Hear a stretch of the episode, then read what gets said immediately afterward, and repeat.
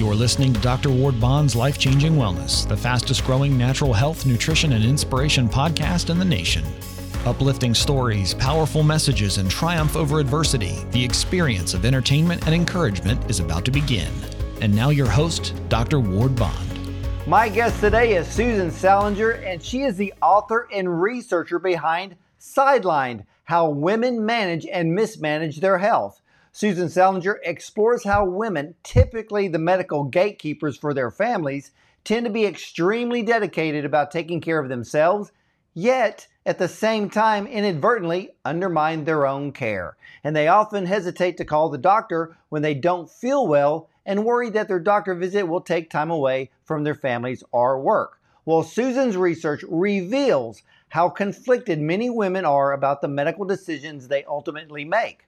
So, ladies and gentlemen, let's welcome our very esteemed guest today, Susan Salinger, on how women manage and mismanage their health. Welcome to the show. Well, thank you. I'm delighted to be here. I'm so looking forward to this. I am too. I have read so many books on women's health, and it's Huh. always based on a wellness or fitness or medical type of issue. But your whole view and vision was something that was completely different than I've ever seen. And that's why I wanted so badly to uh, talk to you about it. So, what prompted you to write Sidelined? Well, I had a personal experience that I will share with you in a minute, but it was really the impetus for the book. And because of what happened to me, I really wanted to help women just erase the shame so many of us feel about becoming ill. And I really also wanted to once that once women decide to ask for help, and, and you're right, we do delay, but there's various hurdles that they're going to have to jump. And I wanted to help them recognize those hurdles and then learn to deal with them. And the third thing I wanted to do, which was really the most important to me, is encourage conversation among women, not only about their illness, but their own illness, but about illness in general. But just to go back to shame for a minute, I have a wonderful story to tell you. It's not funny, but yes, it is, all at the same time.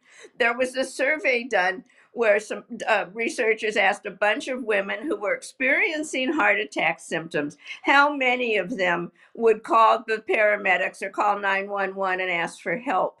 Would you believe, Ward? Only 50%, only half of the women said they would call 911. Why? Because they were so ashamed about their messy house, they didn't want the paramedics to see it.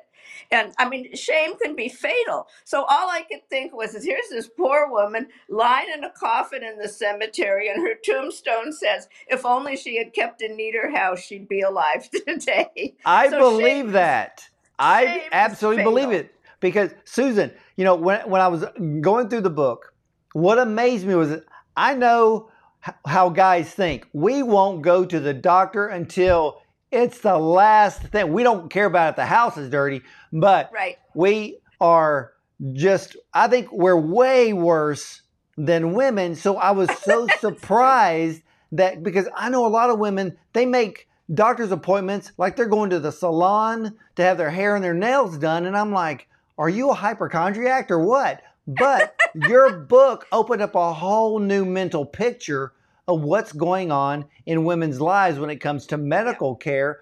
And Right. why is your book, like your book, why is it so important today? Well, it's particularly important today because even in 2022, women have the they they have hurdles. First, the first thing we have to do is get out of our own way, and that's where my story comes in. Actually, it's a classic case of do what I say, not what I do. I was taking some hormones, and the doctor said, "Hey, I have some new ones. Why don't you try it?" So I mean, sure, why not? So I tried the new hormones, had a whole bunch of um, common side effects. So he did a bunch of tests, everything was normal, and he said, You have to have exploratory surgery. And I thought to myself, No, I don't. I'm fine. Just give me back the old hormones. And he said, No, no, no, no, no. So I, I meanwhile, I go in for exploratory surgery. I'm lying on this gurney with all of the tubes attached and people wheeling me in. And I'm thinking, What am I doing here? I can't, I, this is insane. So he did the surgery. Everything was fine. I went back on the whole old hormones and kind of lived happily ever after. But I thought to myself, I can't be the only idiot in the room. Have other women done this? So I talked to a bunch of other women, and sure enough, most of the women I talked to had made one or more medical decisions that, like me, they later regretted. So Well, that was really the impetus for the book. well, then let me ask you this because you bring up a, a question that just popped into my head. If you were taking hormones and everything was fine, why did you so easily agree to change them when the doctor said, hey, I got something new? Well, that's a good question, and I thought it was a, why not? You know, I was taking him for osteoporosis, and he said these are even better for osteoporosis. So I thought, what the heck? You know, give it a shot. It, I'm it so sounds, sorry I did. I can't tell the you. doctor sounds more like he was being a salesman than actually being a doctor. So, You know, that's partially true, Ward, but I have to tell you, if he'd been right, and I knew he was looking for ovarian cancer, I know that's what he thought. And if he'd been right, he would have saved my life. So, you know, it's what can I say? well, is is this was the hormone uh, situation? Was that one of the themes or the pivotal moments in your life that caused you to say, "Hey, I need to Yes. write this book"? Yes, I was so ashamed of myself, which brings me back to shame. I was so ashamed of myself that I didn't listen to my gut. I got frightened. I mean, I could have taken a week or two or three. I wasn't going to keel over the next day. You know, I could have gotten a second opinion. I could have thought it through. I had a million options, none of which I explored. The doctor said, do this. And I said, more or less, I said, sure, why not? Well, Never again. Never again. I gotcha. Yeah, Right. usually, hopefully, for many people who go through a medical situation where they had that gut feeling like, why did I do that? Hopefully, they will say, never again. But, you know, I know how it, I know what it's like when you, when people go to the doctor. It's almost like going to a car dealership.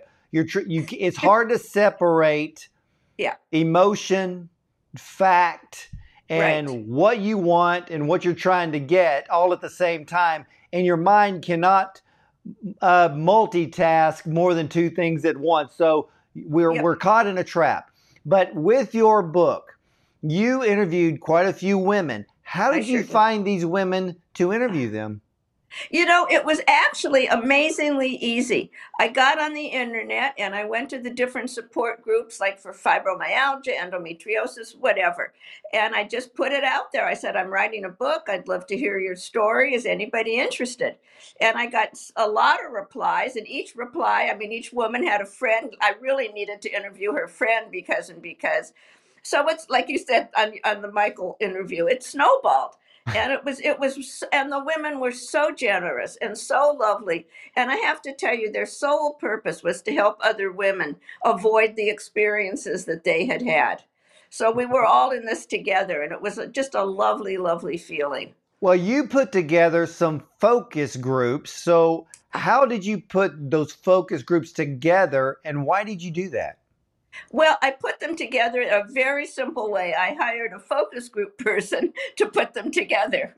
But I did it for a couple of reasons. Number one, I wanted stories from across the country. And so all of the women had were, were from, you know, the Midwest, back east, some were from the West. I wanted everybody. The, the most important thing that the focus groups revealed, though, and this, I have to say, this blew me away. None of the, I had two focus groups, and 100% of the women in each group had never talked about their illness with anybody else other than their doctor. And that's actually, again, one of the main reasons I wrote the book. I want to encourage conversation. We need each other. It's, it's too, illness is too lonely and long, and it can, if you're, particularly if it's chronic, it can be a long journey to take alone. Well, let me ask you this because this seems to be a fact in medical in the medical industry that it is that's pretty ignored. And when you had your focus groups, um, were you able to tell uh, based on race between the women and maybe that their uh, medical situation or the way they were treated uh, was different than someone else? No, I wasn't. And that's an excellent point because minorities do have a much harder time. But the particular women I interviewed, their stories were more or less equal. Um, there was there was no difference. I mean, their symptoms, most of them, their symptoms had been minimized. They'd gotten a psycholo- psychological diagnosis. They were told it was stress. It, it's race seemed to have nothing to do with it. It's Uh, which I thought was interesting. It was strictly a gender issue. Wow. Well, then that leads to me leads me to my next question. Why do some women, some of the time, do themselves such a disservice? Well, you know, there was been a lot of studies, and I have to tell you, my first thought when I interviewed all the women I met, and that was one of the things I found in common, is that they really delay going to the doctor. But and I thought, uh, so I did the research because I thought to myself, I mean, maybe it was just the women I interviewed. I mean, you know, that can happen. But it turned out there's a ton of literature on the subject, and women really want their their main goal is to take care of their families. I'm smiling because there was another study done where they they gave women a list of five things and they asked them to prioritize who they would take care of the most. Well, the first thing they would take care of is was their children. The second was their pets, which makes me smile. The third was parents or elderly relatives. The fourth was their spouse or significant others. And fifth, last but not least, was themselves. So there you go. So we really put our families first. That was that's the first thing that is really mind-boggling. Well, you know, when in, in the beginning, you know, I had mentioned where men won't go to the doctor unless they absolutely have to or they have to call 911. right. And with women, yeah, and with women, they, they go to the doctor far more often than men do, even possibly for things that they probably wouldn't even have to go to the doctor for. But because women are so proactive when it comes to their health, more so than men, and they work at it so diligently, what do you what do you mean that they have trouble getting the most effective health care? I kind of found that kind of odd. Well, uh, yes, and that was actually the conflict in the book. I want to be really clear that women are very proactive. You're absolutely right when it comes to our health care. We keep on top of all our tests. We we keep, you know, we do everything right, except when it comes to actually going to the doctor. And we do go to the doctor more than men do. But that's also because we take our children, we take our parents. It isn't necessarily for ourselves. Sometimes it is, but as, as I said with the 911 story, I mean, it, it women are ashamed. They don't want to be sick. That it, they're going to be, eh, they have to avoid their responsibilities. They're afraid that the doctor will say, yes, you know, you know, you need to go lie down, or you need to do this, or you need to do that. And the, women put their children and their families first.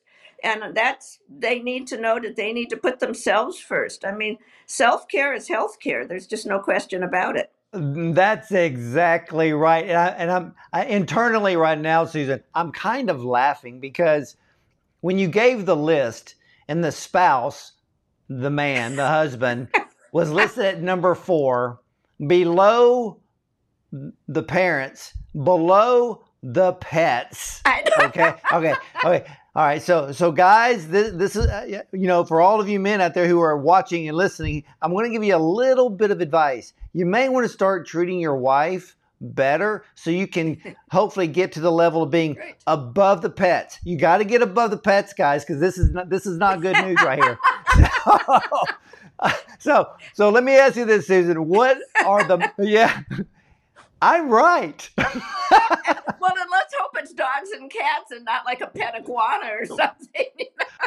I agree with that. Yeah. Yeah. I'm not into reptiles or amphibians, but I'll take the dogs or the cat. But, but let me ask you this What are the three most common hurdles women need to overcome to actually improve their health care? Number one, like I said, they have to get out of their own way. No question about it. That's that's really the first thing. But then there's also hurdles in the medical community. I mean, doctors still, even as I started to say in 2022, they minimize women's symptoms. We get a psychological diagnosis. Diagnosis, you know, and I don't think people realize this. It's a very tricky business. There's like 20 to maybe 30, 40,000 different diseases out there and a lot of them have the same symptoms. I mean, if you go in and you say, I'm tired, I have no appetite, I'm in a little bit of pain, that can be all 20,000 diseases. For the doctor, it's like looking for a needle in a haystack. So you really have to learn how to state your symptoms, how to be clear, and how to get second opinions. And that is one of the most important messages in my book because women really hesitate to get a second opinion. We don't want to be rude. We don't want to. We don't want the doc. We don't want to hurt the doctor's feelings. You know, we're taught to play nice, and so we do, to sometimes to our own, you know, disadvantage. You know, it's amazing. Your book is bringing something out it, which to me is the absolute opposite of what we see today when we are looking at women's roles in society. Now it's women can be CEOs, they can be world champions in sports, they can do this, they can do that. There's nothing they can't do. But in medicine, the doctors, and I'm not saying male doctors, it could be a female doctor, but when a, a female patient comes in, why is this? Why is there this type of? Uh, well, I'm trying to figure out the right word here. Not submission, um, but it's almost like they're they're looking at them as lesser than. And on top of that, there's that mental health idea that doctors keep. It's a mental health card they keep playing. I don't know if right. the doctors have been on call too long and just getting tired. yeah. You know, but, you know, looking at a woman and saying, you know, it's probably all in her head. Well, why is it, well, if a guy goes to the doctor, why is it the doctor not thinking it's all in his head? You know, why is the man more physical where the woman's issues, oh, there's probably an underlying emotional or mental uh, element to her problem? That's crap. Well, it is, absolutely. And it's a real problem for women, especially those with chronic diseases that are particularly difficult to diagnose. I mean, incidentally, it can take five to seven years to get a disease for a chronic, uh, to get a diagnosis for a chronic disease. But to answer your question, I think a lot of the reasons, first of all, I don't think that the doctor sees the woman herself as less than. But I do think there's a couple of reasons that our symptoms are given a psychological diagnosis. One of which is actually the way women communicate. And I don't mean to blame the victim here, it's just a different communication style. But women, when we talk, you know, you'll go in and you say, Listen, I have a sore throat. I'll go in and I'll say, I have a sore throat. And you know, I've lost my appetite. I try, I'm driving my kids to school. I'm so tired because I've got this virus or something and I just don't feel well. It's really stressing me out. So that leads the doctor right down the path to a psychological diagnosis. That's that's one issue. Well, now you bring something else up. and a lot of people need to realize that when they go to the doctor, get to the point, stop storytelling, stop right. being a a history teacher is what I call when when people said, "Hey, I went to the store yesterday," but then they tell you the whole route on how they got to the store. Stop doing that when you talk to the doctor. Now, in yes. your book, do you advise the the women to be to get to the point and get rid of that outside talk? Because it's that outside talk that you just gave us the example that mentally changes the idea of what the doctor is going to do or say I think I, I don't quite say get rid of it because I think I mean and I because I'm guilty of it and I think it's really hard. I mean you, you want to know how I am? I'll ask you how much time do you have? You know, I'll give you the whole story. But I do say I do have a lot of suggestions and I do think one of the main ones is to write down your your symptoms and prioritize them. Go in with a list that will not only help you stay on stay stay focused, but it focuses the whole interview. And I think that that's really important. And I think too, if you repeat back what the doctor says in your own words, you'll be sure that you not only did you understand what he or she said, but that they understood what you, what you said. And oh, I think yeah. that's important. Yeah, because I mean, you know, I, I I'm sorry. What? No, well, it's kind of like if a woman goes in, like you said, she goes to the doctor, she has a sore throat, but then she adds things to the sore throat that are irrelevant to the sore throat. She mentions Correct. stress. She may miss, mention something else. What I have found in some, a doctor will n- no longer think about the sore throat. They're going to be thinking about the stress. You went in for trying to get rid of a sore throat, but you leave with a prescription for Valium. Yes, that's and, exactly that. Well said. You know, exactly so, what happens. Yeah, and I, that's the reason why. And, and, and ladies, this is this show is for you today. And Susan has the best book to help you to focus. you. And thank you, thank you. Seriously, because you know, I think your your book is something that we need today, which is we need to improve all of us, but especially for women, need to improve that line of communication. In this case, with their doctor, with their specialist, with their OBGYN, if right. it's, you know, psychiatrist, if it's a counselor, get to the point and stop yes. adding A, B, and C, which then can throw off your healthcare provider trying to help you. You're just making the problem worse. You know, that's that's so true because really you want to let the doctor do his job. And what I do, which is wrong, but what I, I not wrong, but I can't help myself. But I tell them the whole or her the whole story. I don't want them to miss anything, so that I can get an accurate diagnosis. And in a sense, I'm tripping myself up. Yeah. Um, exactly. Uh, and, and and that's my point. We end up, like you said, women. And, and since we're talking about women today, you're right. Women do themselves a disservice by getting mm-hmm. in their own way simply by possibly talking too much to the doctor. Just get to the point. I have a sore throat. What can you do about it? And shut up. Right. No, that's true. but you know, there is another reason too, because I, I want to get to the medical history. Women in medical history have a very unhappy relationship I mean, I mean, I was. This was actually my favorite part of the book. It was just so fun. Aristotle called us leaky vessels because we menstruate and cry. He thought women were mutilated males because, of course, the male was the perfect form. And I think some women have internalized this sort of. I can't call it nonsense because it was so many years ago they didn't know better. But nevertheless, nonsense. Our reproductive organs are blamed for our what weak morals and etc. I mean, you know, our our, our propensity for sex. All we, we have insatiable sexual appetites, all because of our reproductive organs, and our uterus meanders throughout our body up to our brains and causing all sorts of hmm. weird things. So I think some women have internalized this devaluing and this misinterpreting of our bodies and i think that that's a real reason but you know i honestly and i and i think a lot of people might disagree with me here but i think that the wellness industry has contributed to some of women's hesitancy.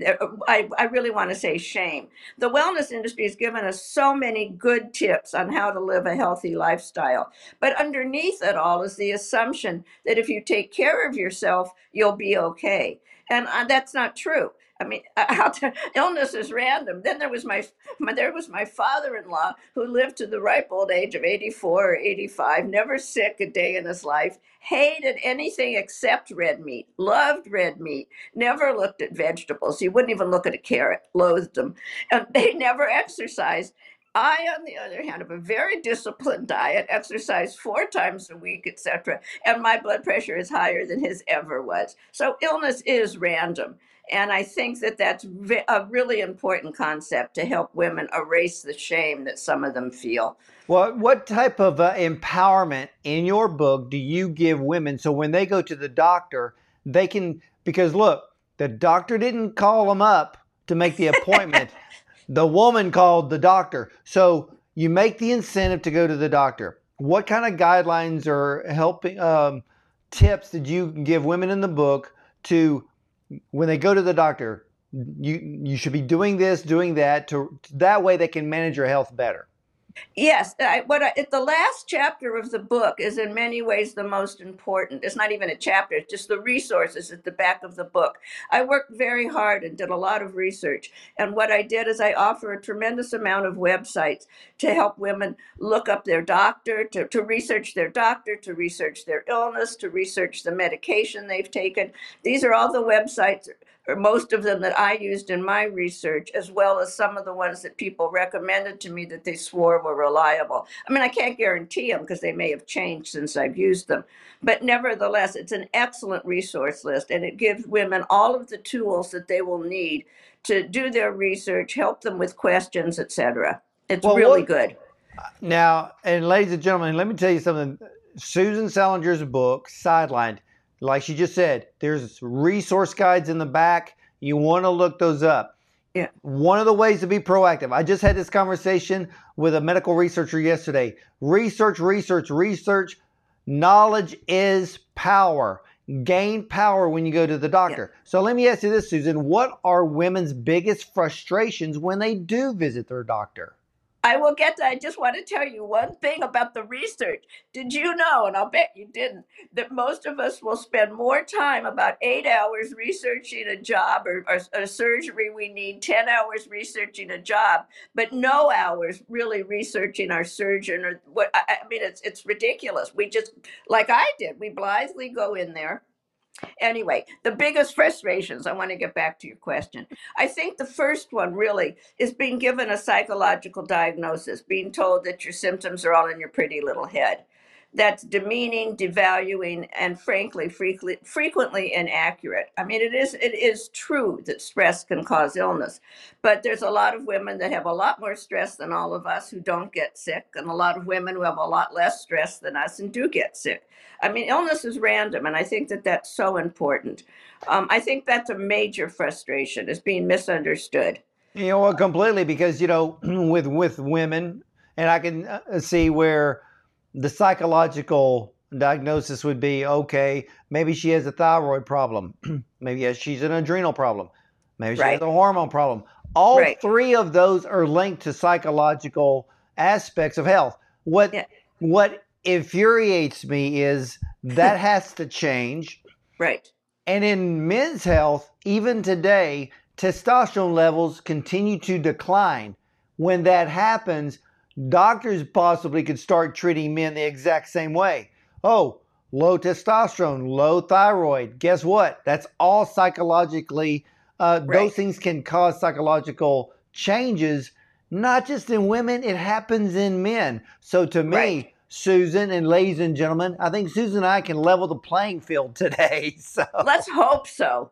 Because this has to stop, both for men and women. I don't know that much about men's health, but I know, for example, that you're that men are treated with te- with testosterone supplements and all of that, and it's I don't I, my knowledge tells me it's not healthy. No, well, um, let me ask you this: What are some of the other frustrations you came across?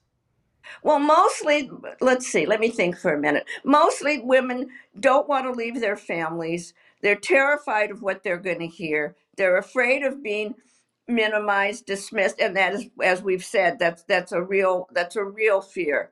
They're also afraid that they're going they're they're embarrassed.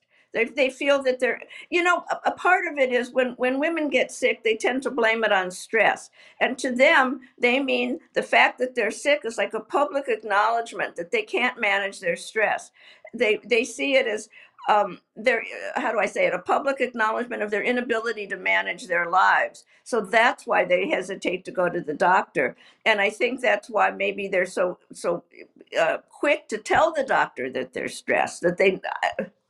I think there's another. I th- I'm I'm now thinking. I think there's another underlying problem with that.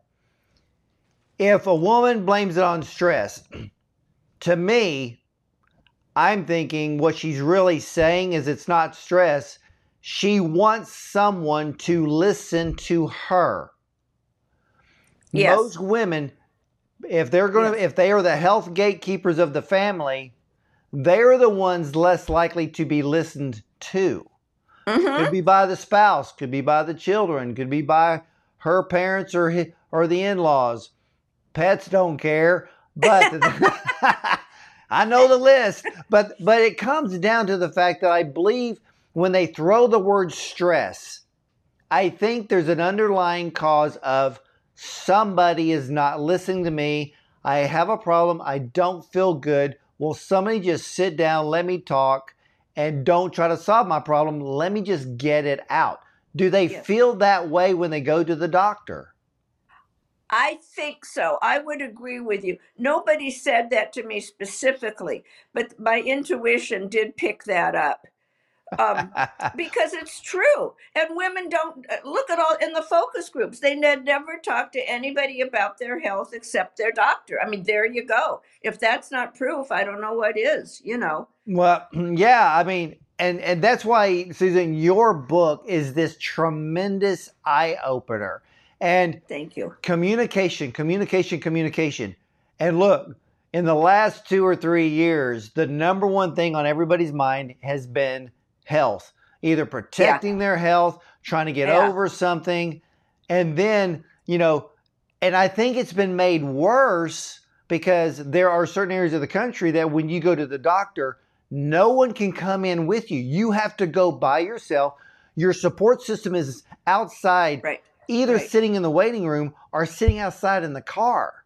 So they have to go in there by themselves, hopefully being able to be a sponge to absorb everything that's been told to them so they don't uh, misunderstand. And so when they leave, they completely get it all wrong. Because to me, the thought process of walking into a doctor's office is completely different than walking into the grocery store. Absolutely. Right. No, and as a matter of fact, I'm in California and I guess it's statewide, but mm, you know, my my support system, my my daughters, whatever, do have to stay in the car or in the they- not even in the waiting room. I mean, I went to the doctor the other day for just a checkup and she she poor thing had to wait in the hallway. She didn't even want they wouldn't even they didn't want her in the waiting room you know, and one of the things in my book I say, which is now a little bit outdated perhaps, because I say be sure to take somebody with you so that, because, you know, two, four ears are better than two. I mean, oh, well, you know, Oh, absolutely. And I think that when someone goes to the doctor, especially, I don't care if it's a man or a woman, really don't go by yourself. Because if you're going to go in, now I understand that there are certain conditions where you don't Yeah. want to be openly talking about it in front of somebody else. But Right. At least there's another set of ears, and hopefully they're listening and not looking at their phone while you're while you're trying to talk to the doctor. yeah. But let me ask you this because you brought something else up earlier, and I, and I really want to get into this because we don't hear about it a whole lot. So, why do some women hesitate to get a second opinion? The only disease that I know that some people will get a second opinion on is cancer because that's a term that sounds like life or death. But when it comes to maybe it's a cardiovascular issue, maybe it's a neurological issue, and I don't mean like mental neurological, I'm talking about maybe I it's know a nerve issue and things of that sort. right. Why do women hesitate? Men, I think, do the same thing of getting a second opinion. Men actually get more second opinions than than women do. But I, I I- I think there's several reasons. Number one is i think i said we're taught to play nice. We don't want to hurt the doctor's feelings. Um, one of one one of the women said to me she was afraid to get a second opinion she was afraid she'd be labeled a, a, a bad patient and that that would go in her chart and it would sort of follow her throughout her medical career so to speak um, and that was a real worry they, and women don't want to be rude so we don't want to be rude. We don't want to hurt the doctor's feelings. We don't want to be labeled a bad patient. A lot of women are, are very worried about being labeled hysterical and getting that psychological diagnosis because maybe that's what some of them think anyway. So when the doctor says that, it confirms their already negative feelings about themselves. And I think that that's an important uh, point. So Well, there's yeah. a bunch of reasons that we do. Um, and you know, another reason I think that, and I'm I'm don't know if this is accurate, but I think it is. One of the things I didn't mention in communication is that women lie to their doctor more than men do, and that blew me away. So maybe if we've said to the doctor, "No, I never drink," or "Oh my goodness, drink me," you know, I always exercise. I never cancel my exercise. I do it every morning. I floss at least twice a day. So if if we've said all those things and then we go get a second opinion, are we going to lie again? What do we do? I mean, we've we backed ourselves into a corner, and I think that that's really yeah. And the other thing about lying, incidentally, and then your turn. but Well, is no, that- no, go ahead. Go ahead. well, but many of us, like I was like 25 or 30 percent, don't think that their lies have anything to do with their diagnosis. They don't think it leads. I mean, that's mind-boggling. Oh no, it, it is. But see, part of the with women not getting a second opinion, that's not their fault. The fault lies in the history on the way doctors have treated female patients for decades. You know, Yes. everybody was always mentally geared of you went to, if you liked your doctor you went to him over and over and over again you built up that relationship doctors can have a jealousy streak a God complex. When they believe that they've done all the tests and they told you what's wrong, that's it. And if you're going to if you're going to question that authority, they get offended. But you know what? This is health, and if you're offended, I don't care because Right. this is my life, and you just got to understand. Maybe they want a second opinion because they don't feel you're listening to them. No, I think that that's a good point, and I think that that's true of some doctors. But I honestly think that there's a lot of doctors who would welcome a second opinion. And the reason I say that, and I did not know this till I did my research, that diagnosis is such a tricky, tricky, tricky business. When you think about, as I said earlier, all of the diseases out there, uh, it's like looking for a needle in a haystack because some of our symptoms are vague or the, the symptoms mimic other diseases. So before a doctor operates, he may be or she may be wants to be darn sure that they really are absolute. I mean, who wants to do brain surgery and go in there and go, "Oops, wrong diagnosis"? You hmm. know? yeah, but you know, that also brings up a, another way to focus about this too. If you go to your general practitioner, and let's say a woman goes to a general her her general practitioner and says, "I feel fatigued. My my hair is kind of dry. It's kind of falling. I've got cold hands, cold feet." He runs this. He goes, "You have hypothyroidism." Okay, Right. so from there, if you need a second opinion, instead of going to another GP, you go to an endocrinologist. You, you go to a specialist. So the second opinion that a woman or even a man makes, but this time we're only talking about women, if a if a woman wants a second opinion, the second opinion should be on a higher plane than Yes. the first one you went to. Well, I absolutely agree. And I think another thing that's really important about second opinions, and I, I believe this firmly, is to go to somebody that's had different training. I mean, if, if, if your doctor's from UCLA, get a second opinion from somebody who did their studying at NYU, just so it's different. Because you, you don't, you, you want a confirmation. But if somebody's, I never go to a doctor in the same office because I'm just assuming that they may agree with one another or have the same uh, treatment philosophy, and Well, I, I need something different. Well, yeah. Now, in your book, do you do you discuss where because you did the focus groups?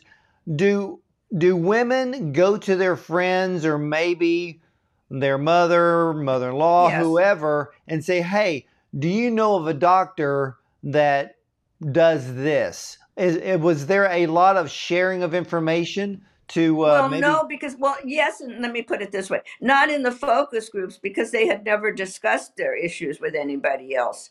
But asking a friend is one way to get to get the name of a second doctor, and also ask. You know, you can ask your doctor; he may be or she may be more than willing to give you a name. But again, you want to research that to be sure that the doctor. That, that your original doctor gave you is it has had different training. There's no point mimicking the same training. That that's I think a very important point. Um, but I asking agree. a friend is a very good way, and you want to do your research. Look them up. You want to make sure that they got their that they got their they did their studying at a reliable and respected university. Um, well, well, yeah, because everybody makes a fancy website nowadays, and you can make the most incompetent doctor look like Right. like he won the Yeah. Nobel Prize in medicine. Exactly, exactly. it's so true. Yeah. That's research is. You said you talked to somebody yesterday. I mean, research is critical. And again, that's why the resource list in the back of the book is also critical. It's very Well, important. yeah, because see, you know, when it comes to a second opinion, and, and that second opinion should be on a higher plane than the Mhm. first doctor you saw, which most likely is a Mhm. general practitioner. Right. You know, ma- you know, I always believe, you know, are they a leader in their specialized field? Yes. You know, Yes. you- and, yes. and and and if they are, and they are in your local area, you know, their practice is usually going to be slightly larger. So when you call up there, you may not be able to see that main doctor, but there are other doctors in that practice w- with him that are Right. doing the exact same thing. Yes. Absolutely. And I, and I Absolutely. and I think that that works. So yeah, you, you hit the nail on the head, Susan. Ladies, research, research, research. Yes, don't just go, yeah, don't go on Google and look up Yelp reviews. You need Right. to dig, dig deeper than It's that. true. and you know, you have to get the name of your disease. I mean, if, if you're na- if, if you if you want the clinical name so that you can look it up and make sure that you're on the right page, so to speak. Okay, now you now you open up another can of worms for me. One that irritates the fire out of me.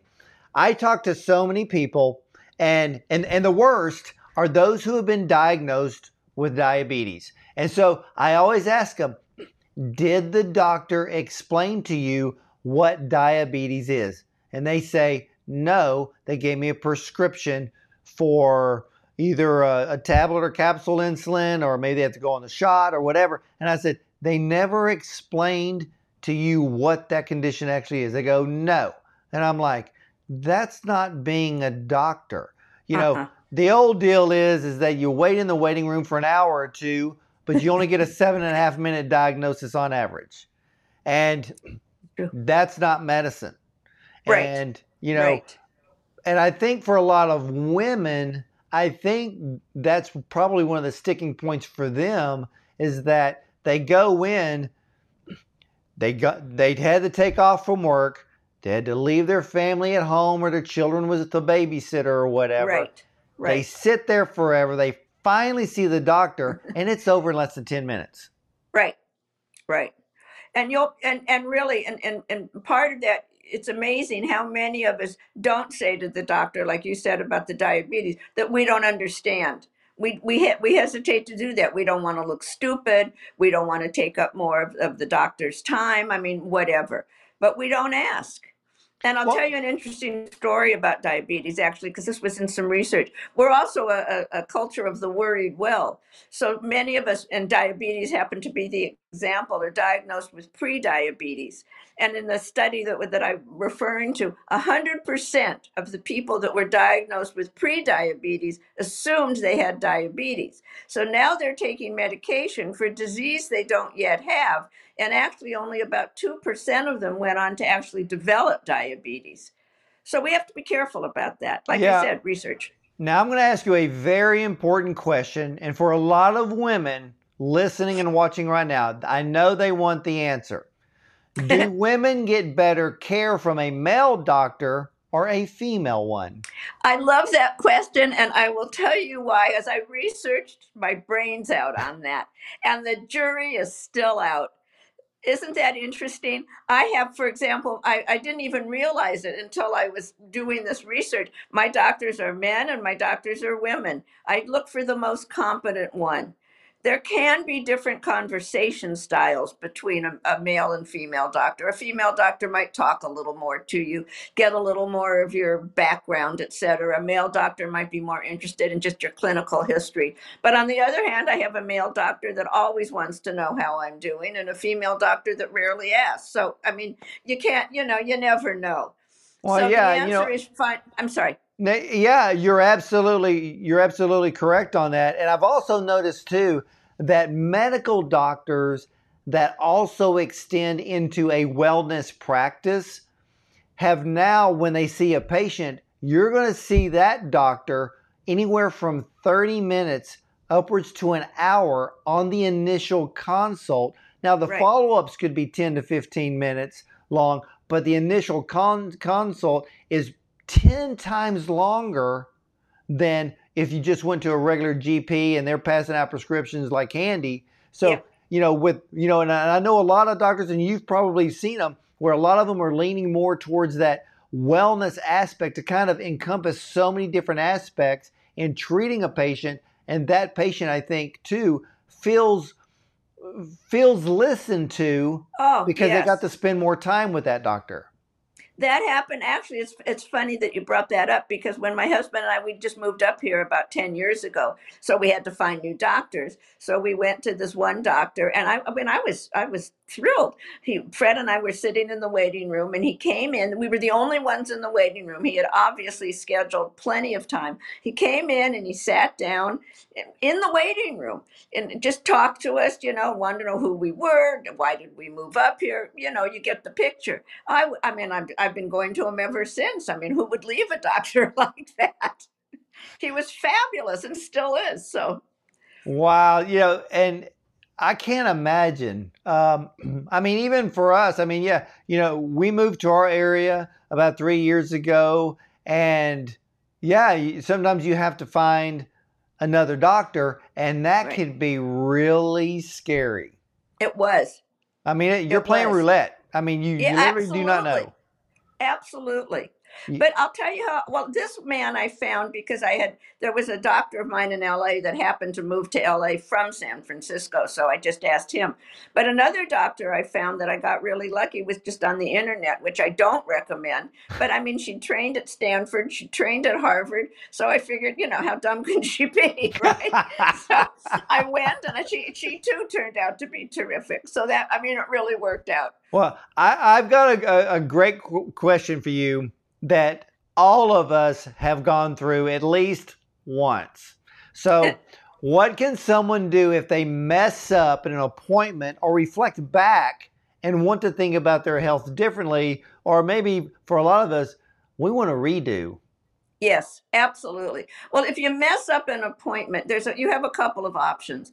In fact, more than a couple. But number one, I do recommend taking notes during the interview so that you can, particularly if you have somebody with you, and that way you can review what was said, you can see what you don't understand, and you can email or you can telephone and have a telephone appointment. Today, telemedicine is a big deal. So that you know you can go back. It, just because you've left the room and, and your appointment's over doesn't mean you're you're through with it you you may need another appointment you may need as i said just a you know a telemedicine thing whatever but don't whatever you do don't just go away not understanding and then not following up on that you must understand what he, he or she said Yeah, e- exactly. And, uh, and especially with telemedicine, you know, if people are on a Zoom call, ladies and gentlemen, do not forget to hit the record button because that can save you a lot of trouble. And That's a good look, point. don't be shy. If you have to call the doctor's office back and said, "Hey, what did the doctor say?" Usually, the nurse practitioner will have far more information It's- for yes the doctor, you know, than, And- than the doctor. So sometimes I trust the nurse more than I do the doctor.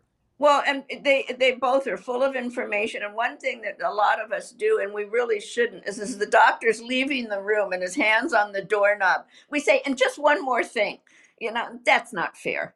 Yeah. That's cheating. That's why take a list. You know, Well, well, then let me ask you this: What are your top three tips for women who want to better manage their health and decision-making capabilities? ah, number one, don't feel ashamed. Illness is random. We get it when we're stressed. We get it when we're not stressed.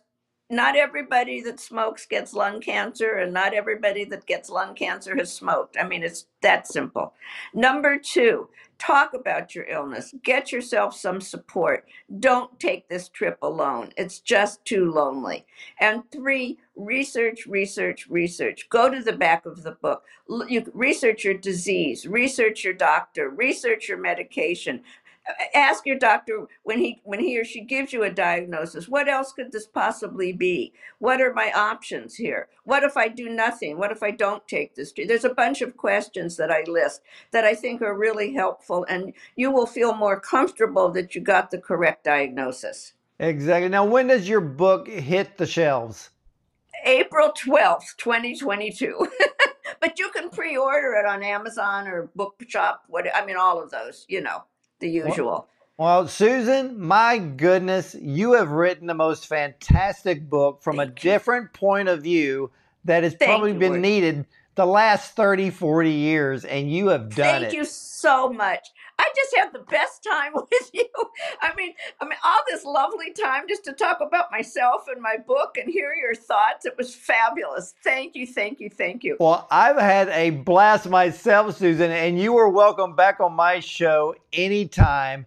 And ladies and gentlemen, Definitely. Susan Salenger's book, Sidelined How Women Manage and Mismanage Their Health, Thank you. debuts April 12th, 2022. So you will see this interview, listen to this interview before that date for sure. You can pre order, like she said. Just, of course, we know Amazon sells everything under the sun, and they sell Sidelined as well. They So- do. Ladies, uh, so yes, absolutely, Susan. And ladies and gentlemen, I, w- I want you to realize how great this book is. Susan Salenger researched and questioned many women, asking themselves at one time or another, why did I agree to that?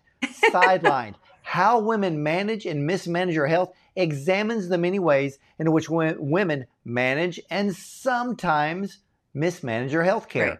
Researcher Susan Salenger, she describes how women, the medical gatekeepers for their families, are extremely dedicated about taking care of themselves. They choose their doctors carefully, visit them more frequently than men. We know that's true, and stay on top of all of their health information. Yet, women tend to inadvertently undermine their own health. They're so focused on taking care of their families that they sometimes fail to stop and ask doctors the necessary questions when it comes to their own health care. So, as a result, they may end up with inaccurate treatments and unnecessary procedures. So, in Sidelined, Susan explores the cultural and medical history that has conditioned women not to act on their own best interest. And she offers the insights into the gender biases of the medical community that we've discussed here today and explores why women are misdiagnosed more often than men and why they are routinely omitted from clinical trials. Think about that one. This book is designed to help women become more consciously aware. Sidelined will provide you, the reader, with the knowledge, the language, and the skill sets needed to ensure that women are comfortable. You, the woman, are comfortable advocating for yourself when it comes to your own personal health care. So, ladies and gentlemen, Sidelined. That's the book you want from Susan Salenger. And again, Susan, thank you so much oh, you're so for welcome. giving us your valuable time today. Thank you for having me. I loved it. Thank you so much. You're very welcome. And ladies and gentlemen, stick around. We'll be right back after these messages. Thanks.